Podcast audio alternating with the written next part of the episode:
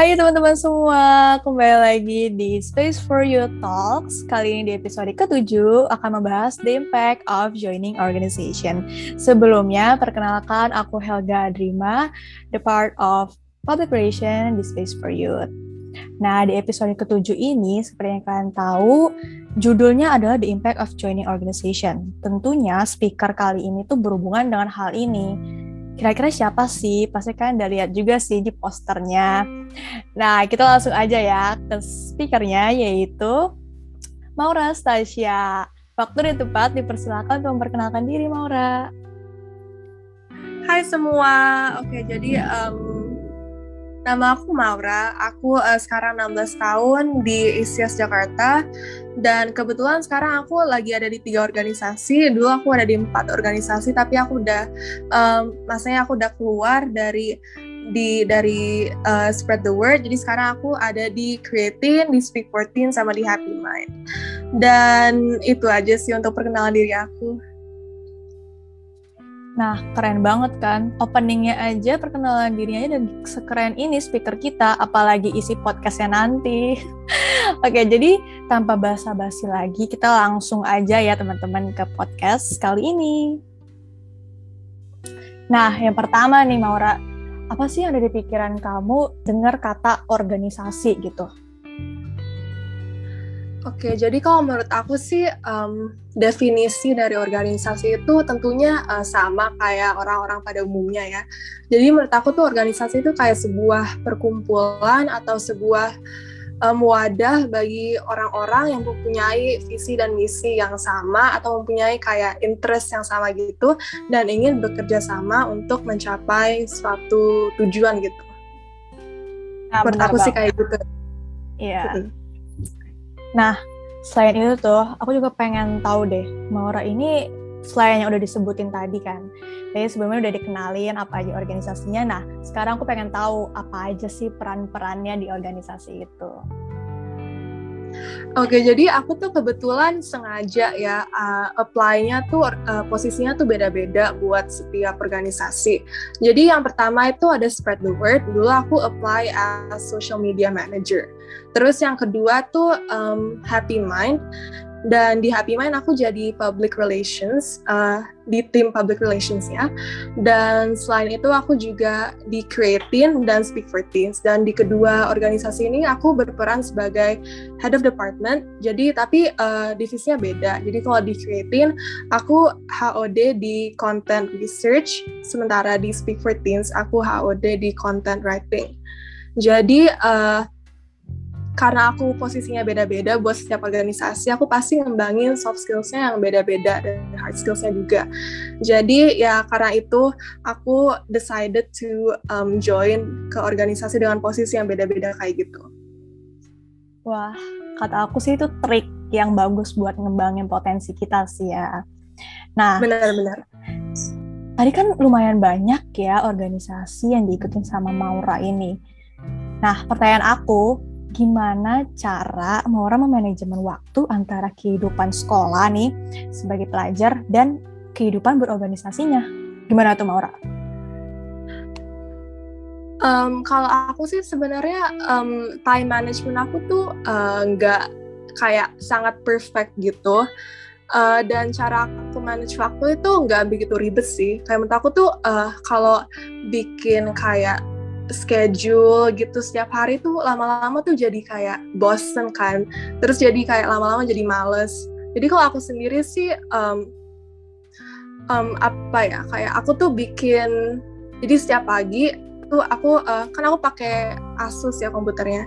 Jadi kalau di bagian kanan bawah itu aku bisa add kayak to do list aku tuh apa.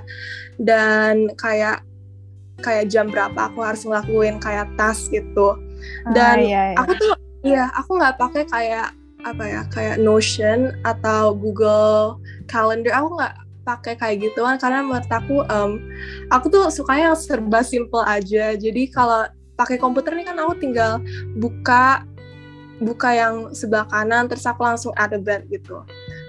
Jadinya uh, kayak gitu. Supaya aku nggak begitu kayak uh, supaya aku bisa ngeorganisir apa yang aku harus lakuin dan ngealokasiin waktu yang sesuai pokoknya buat tas-tas tersebut.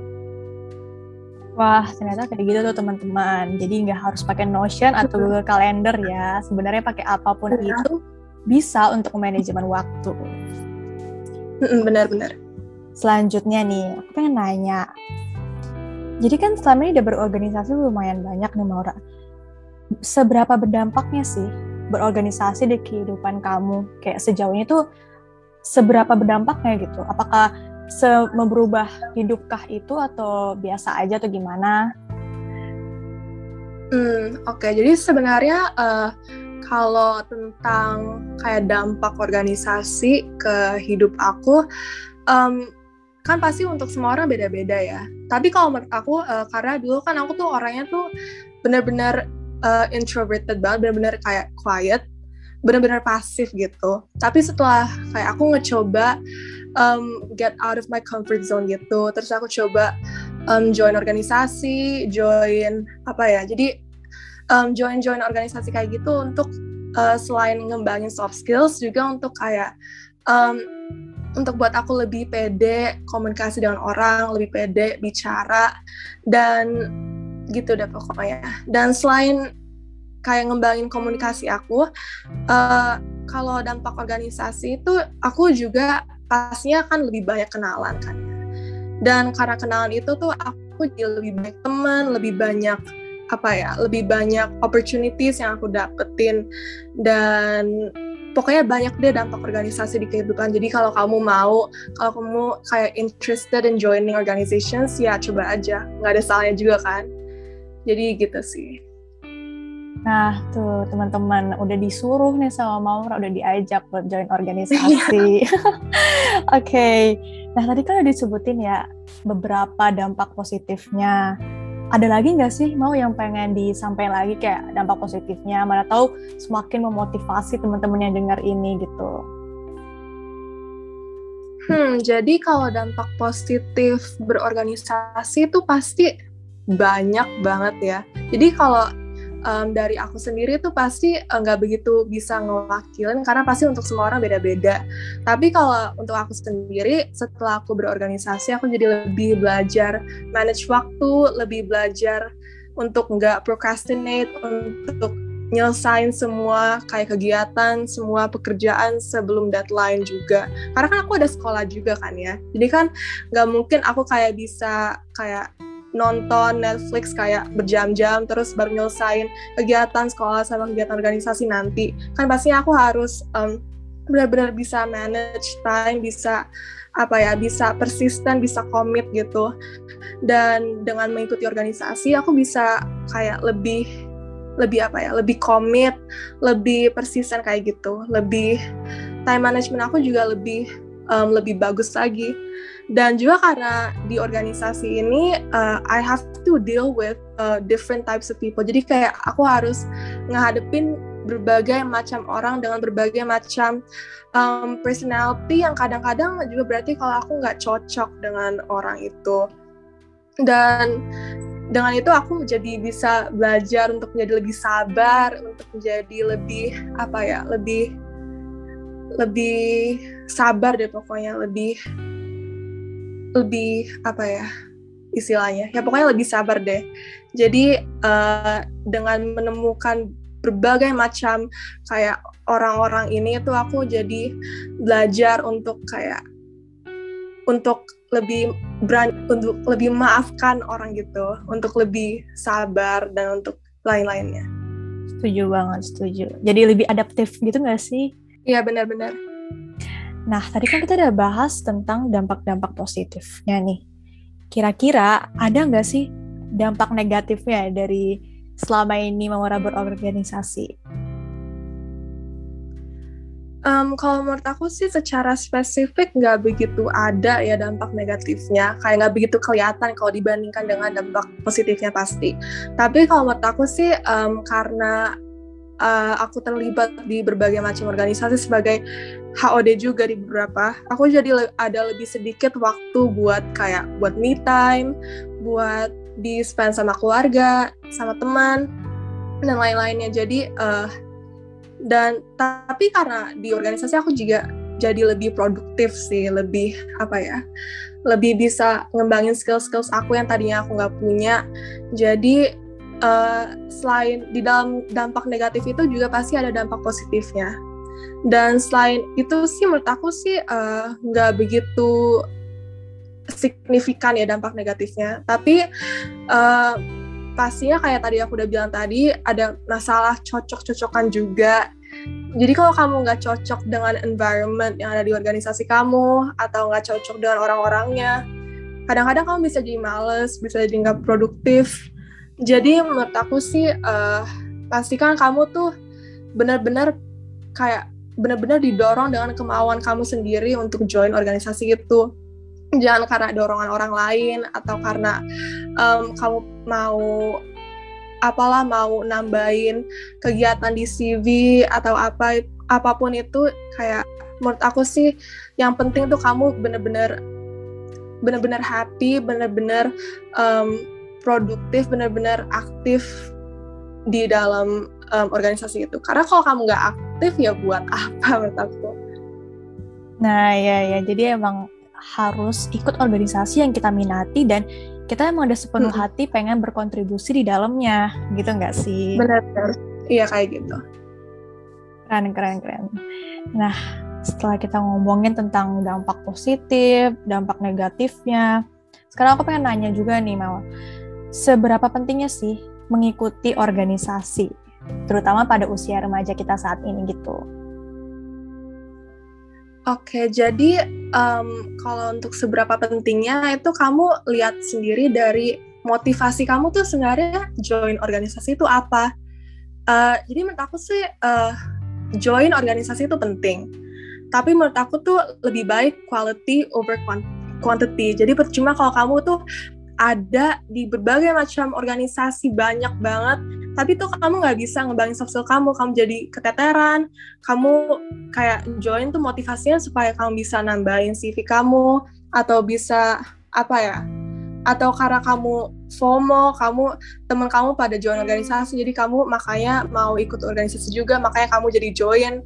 Kan kalau kayak gitu kan kamu apa ya, jadi nggak semangat, jadi nggak produktif di organisasinya. Jadi menurut aku tuh kayak um, percuma kalau kamu masuk organisasi banyak banget tapi kamu nggak um, sebenarnya nggak suka ada di organisasi itu dan jadi menurut aku tuh lebih lebih efektif kalau kamu tuh aktif di organisasinya tuh dikit aja tapi tuh kamu bener-bener ngedalemin kayak kamu bener-bener aktif suka sama visi misi orang suka sama visi misi organisasinya, cocok sama orang-orang yang ada di dalam organisasinya, kamu bisa berkontribusi ke organisasinya juga, kamu bisa dari situ kamu juga bisa mendapatkan pengalaman dan skills juga jadi itu kayak mutually beneficial. Jadi kamu dapat benefit dari join organisasi itu dan organisasinya juga dapat benefit dari kamu join organisasinya itu. Jadi uh, benar-benar kamu cek dulu apa nih motivasi kamu untuk um, join organisasi. Jangan karena um, kamu didorong kamu dipaksa atau kamu ngerasa karena oh teman-teman aku nih pada ikut semua nih organisasi jadi aku mau ikut juga ya jangan kayak gitu juga jadi uh, benar-benar kamu harus minat dengan organisasi itu baru kamu bisa ngerasain kalau ngerasain dampak positifnya ada organisasi itu dalam hidup kamu benar-benar benar jadi itu kembali ke motivasi kita masing-masing ya tujuan kita masing-masing kayak gimana ada yang pengen ngembangin potensinya dengan cara yang lain. Kita kan nggak pernah tahu. Jadi sebenarnya kembali ke ya, diri kalian masing-masing, teman-teman. Nah, benar-benar. Pertanyaan selanjutnya, apakah ada sesuatu yang perlu dipersiapkan dalam memasuki dunia organisasi? Kayak mungkin kita harus nyiapin time management yang bagus atau gimana? Menurut kamu gimana tuh Maura? Um, kalau menurut aku sih uh, ya pasti kalau time management sebenarnya sebelum aku masuk organisasi time management aku tuh nggak begitu bagus ya. Tapi karena aku ikut organisasi aku jadi belajar buat manage my time. Uh, karena kan kalau kalau misalkan sebelumnya kan sebelum aku masuk organisasi yang aku lakuin setiap hari itu sekolah doang. Jadi kan uh, kalau aku nggak ngerjain sesuatu itu pasti um, yang yang rugi dari situ tuh aku sendiri tapi karena sekarang aku udah ikut organisasi kalau aku nggak ngerjain sesuatu sesuai dengan deadline divisi-divisi lain kayak organisasinya itu semuanya juga bakalan kena dampaknya kan? Jadi pasti dengan itu aku sadar diri kalau aku tuh perlu memperbaiki time management aku. Dan kalau untuk persiapan tuh uh, menurut aku sih pertama CV CV tuh uh, sebenarnya nggak uh, semua organisasi tuh mentingin CV ya. Jadi kalau kamu nggak ada kayak CV gitu ya menurut aku sih kamu jangan kayak jangan jadi minder. Kamu kayak apa ya uh, coba jawabin pertanyaan-pertanyaan itu dengan benar dan dengan kayak dengan penuh effort gitu supaya um, supaya organisasi itu bisa ngelihat kalau kamu tuh bener-bener pengen masuk ke dalam organisasinya. Dan selain itu sih um, biasanya ada portfolio juga kan. Jadi untuk kayak GD sama video editor biasanya ada portfolio deh kayaknya. Dan kadang kayak untuk uh, content writer sama untuk um, public speaker kayaknya sih kadang-kadang ada.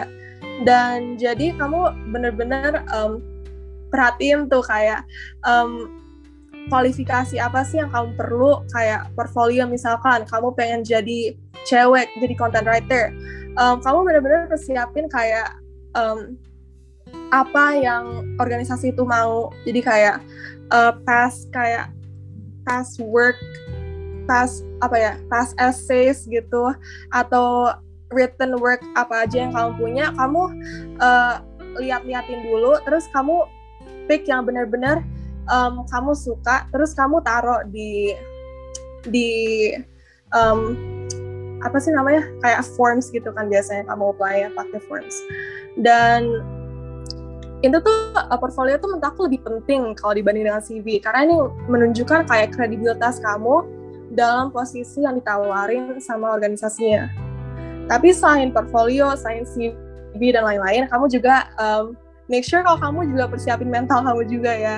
Soalnya kan um, ini cerita dulu aku sebentar. Jadi dulu tuh aku um, apply ke berapa ya? Kayak ke 6, 7 atau 8 organisasi gitu. Dan aku tuh benar-benar kayak di reject dari setengah dari organisasi itu jadi kayak menurut aku sih um, kamu harus persiapin mental dulu kamu learn to accept rejection karena kamu ada kemungkinan bisa di reject apalagi kalau ada banyak banget um, applicants ya pasti kan um, kompetisinya juga lebih lebih ketat kan ya. Jadi kamu persiapin aja mental kamu um, uh, kamu juga kayak persiapin juga kayak ada possibility kalau kamu tuh um, gak bakalan di gak bakalan di accept tapi itu nggak apa-apa karena kan pasti nanti ada kesempatan lain. Jadi um, ya gitu sih menurut aku.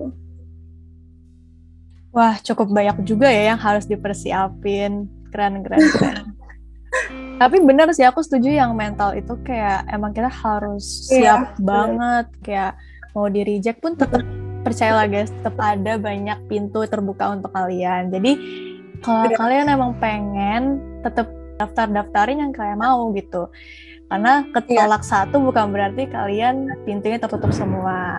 Gitu teman-teman. um, Oke. Okay.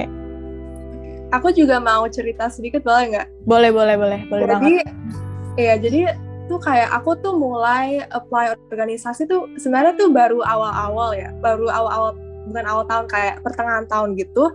Kayak bulan Juli kayak waktu libur gitu.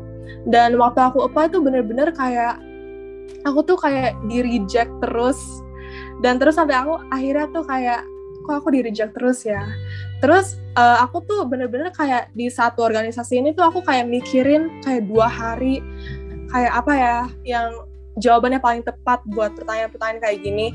Terus aku tetap di reject. Jadi ya dengan itu tuh aku ngerasa oh kayak ini mungkin bukan rezeki aku. Tapi um, aku bukan karena kayak di reject gitu aku jadi um, patah semangat. Aku tetap um, tetap apply lagi ke organisasi lain dan akhirnya aku bisa keterima. Jadi dengan itu kayak um, pokoknya kamu jangan nyerah deh kalau kamu udah apply tapi ternyata kamu um, nggak dapet posisinya gitu. Karena pasti ada um, ada pintu lain yang kebuka buat kamu. Bener banget bener banget. Dan menurut aku ya setiap organisasi itu bisa ngelihat kamu dengan dengan pandangan yang lain. Jadi kayak bukan bener, berarti bener. kamu ketolak ke satu tempat di tempat lain kamu akan ditolak terus. Enggak guys. Jadi emang sebenarnya rezeki rezekinya gitu sih ya. Dan itu itu bagian dari pembelajaran hidup juga guys. Iya aku setuju banget. Oke oke. Jadi sebenarnya adalah tetap semangat ya teman-teman. Dan jangan putus asa ketika ditolak oke selanjutnya nih sebelum kita mengakhiri podcast ini gak terasa banget sih bentar lagi udah mau mengakhiri tapi sebelumnya nih kalian akan dapat tips-tips dari Maura tentang cara masuk dunia organisasi ini gimana sih? Kan tadi Maura cerita dia tadinya di reject banyak organisasi, terus sekarang jadi diterima. Nah, kita dengerin dari Maura nih tips-tipsnya. Oke, okay, jadi kalau buat tipsnya sih, um, aku nggak terlalu banyak tips yang bisa aku kasih. Tapi yang pertama tuh uh, yang paling penting tuh jangan stres. Ini agak klise tapi jangan stres. Kayak kalau kamu ngerasa kalau kamu tuh nggak uh, kualifikasi kamu tuh nggak begitu uh, besar buat organisasi ini atau kayak kamu ngerasa kalau uh, kamu bakalan kamu um, bakalan di reject sama organisasi ini karena uh, ada baik banget kayak kompetisi gitu. Ya tips dari aku sih kayak jangan stres kali ya. Kayak just go with the flow. Karena kan kamu juga nggak bakalan tahu apa yang bakalan ter terjadi kan. Dan um, jadi kalau kamu di reject itu tuh kamu pasti bakalan ada kayak ada reason di balik rejection kamu kayak mungkin kamu nggak bakalan cocok sama orang-orang dalam organisasi itu atau mungkin kamu um, lebih cocok di organisasi lain gitu. Pokoknya pasti ada ada alasan di balik semua keputusan ya pastinya. Dan also tips-tips yang lain dari aku adalah uh, make sure you put effort saat kamu jawabin pertanyaan-pertanyaannya. Jadi kayak kamu tuh ketika jawab kayak misalkan pertanyaannya, um, mengapa kamu ingin uh, daftar ke orga, ke posisi ini dalam organisasi, organisasi ini? Kamu tuh jangan jawab kayak cuman satu kalimat atau kayak cuman dua kata doang. Karena kan itu menunjukkan kalau kamu tuh kayak nggak begitu tertarik di dalam di dalam organisasinya kan. Jadi kamu make sure kalau kamu tuh benar-benar put effort saat kamu jawabin pertanyaannya dan selain itu sih um, apa lagi ya? Oke okay, dan kalau interview uh, kamu tuh make sure kalau kamu tuh tenang. Karena pas itu tuh aku pernah interview terus aku tuh bener-bener kayak gugup banget. Sampai aku tuh nggak bisa mikir dengan jelas untuk kayak jawabin pertanyaan-pertanyaannya. Jadi tips aku untuk kamu kalau kamu di kamu pass the first round terus kamu diundang buat di interview kamu tuh make sure kalau kamu tuh tenang benar-benar tenang. Karena mereka tuh biasanya tuh ini tuh bukan kayak job interview gitu. They just want to get to know kayak you and they just want to get to know kayak your suitability for the position that you applied for dan your compatibility sama organisasinya juga. Jadi make sure kamu tenang kamu nggak stres kamu benar-benar um, benar-benar apa ya go with the flow. Because kalau kamu stres nanti kamu juga kayak um, bakalan overthinking dan lain-lainnya. And it won't be good for you. Jadi kayak tips dari aku adalah kamu just just don't stress, just tenang aja sama interview saat kamu jawab pertanyaan-pertanyaan juga, saat kamu dan kalau kamu ngerasa kalau CV kamu atau portfolio kamu tuh kurang bagus itu juga jangan buat kamu kayak lebih minder gitu. Karena um, you don't you won't know what will happen until you do it kan. Kamu nggak tahu kamu bakalan di accept atau enggak unless you apply.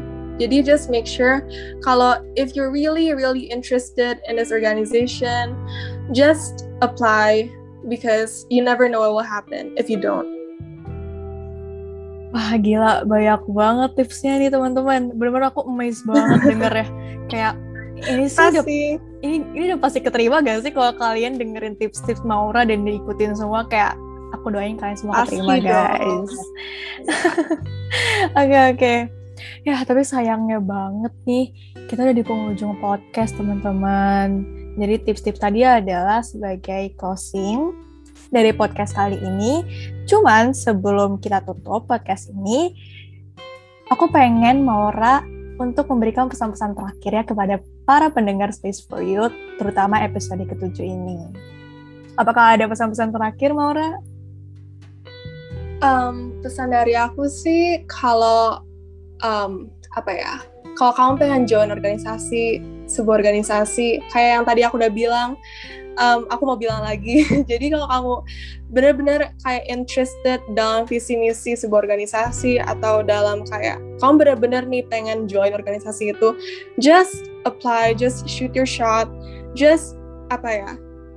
Because kayak um, these things they don't happen all the time, you know, kayak oprek itu kan biasanya kan juga ada batasan waktu. Jadi kalau kamu terlalu baik pikirin kayak uh, ini aku apply atau enggak ya, kamu nanti tuh kayak you waste too much time. Jadi kamu kemungkinan juga bakal kelewatan deadline-nya juga. Jadi kayak apa ya? Just uh, don't stress, just don't overthink. Um, it sounds easier than done, tapi just do it. Dan kamu uh, also uh, aku juga mau emphasize lagi yang tadi aku udah bilang kalau kalau kamu apa ya kalau kamu pengen join organisasi itu kamu benar-benar harus cek motivasi kamu untuk join organisasi itu apa. Jadi jangan kamu gara-gara FOMO doang gara-gara orang lain pada join. Um, jadi itu buat kamu kayak ngerasa oh aku uh, kalau nggak join aku nggak keren atau aku nggak aku mau kayak yang lain jadi aku mau join organisasi ini jadi jangan kayak gitu juga. Make sure kalau kamu tuh benar-benar um, interested benar-benar um, pengen join organisasinya. Gitu aja sih. Bener banget tuh teman-teman dari pesan terakhir Maura oke. Okay. iya. sayang banget nih teman-teman kita dari penghujung podcast. Kita akan berpisah dengan Maura jadi untuk teman-teman semua kesimpulannya dari podcast ini adalah Pertama, kalian cari motivasi apa? Motivasi kalian join organisasi, tujuan kalian apa, dan jangan lupa untuk totalitasnya ya. Ketika ingin join organisasi, jangan lupa untuk totalitas mengisi formnya, syarat-syarat yang dipenuhi, pokoknya totalitas, oke? Okay? Dan kalau kalian ketolak, jangan putus asa teman-teman, karena masih ada banyak pintu terbuka untuk kalian. Sebelumnya aku ingin berterima kasih juga kepada Maura sudah menjadi narasumber speaker kita kali ini. Sama-sama. Sekian, podcast Paid for Your Talks episode ke-7, The Impact of Joining Organization. Mohon maaf bila ada kesalahan kata selama keberlangsungan podcast ini. Terima kasih dan sampai jumpa di lain kesempatan. Dadah. Dadah.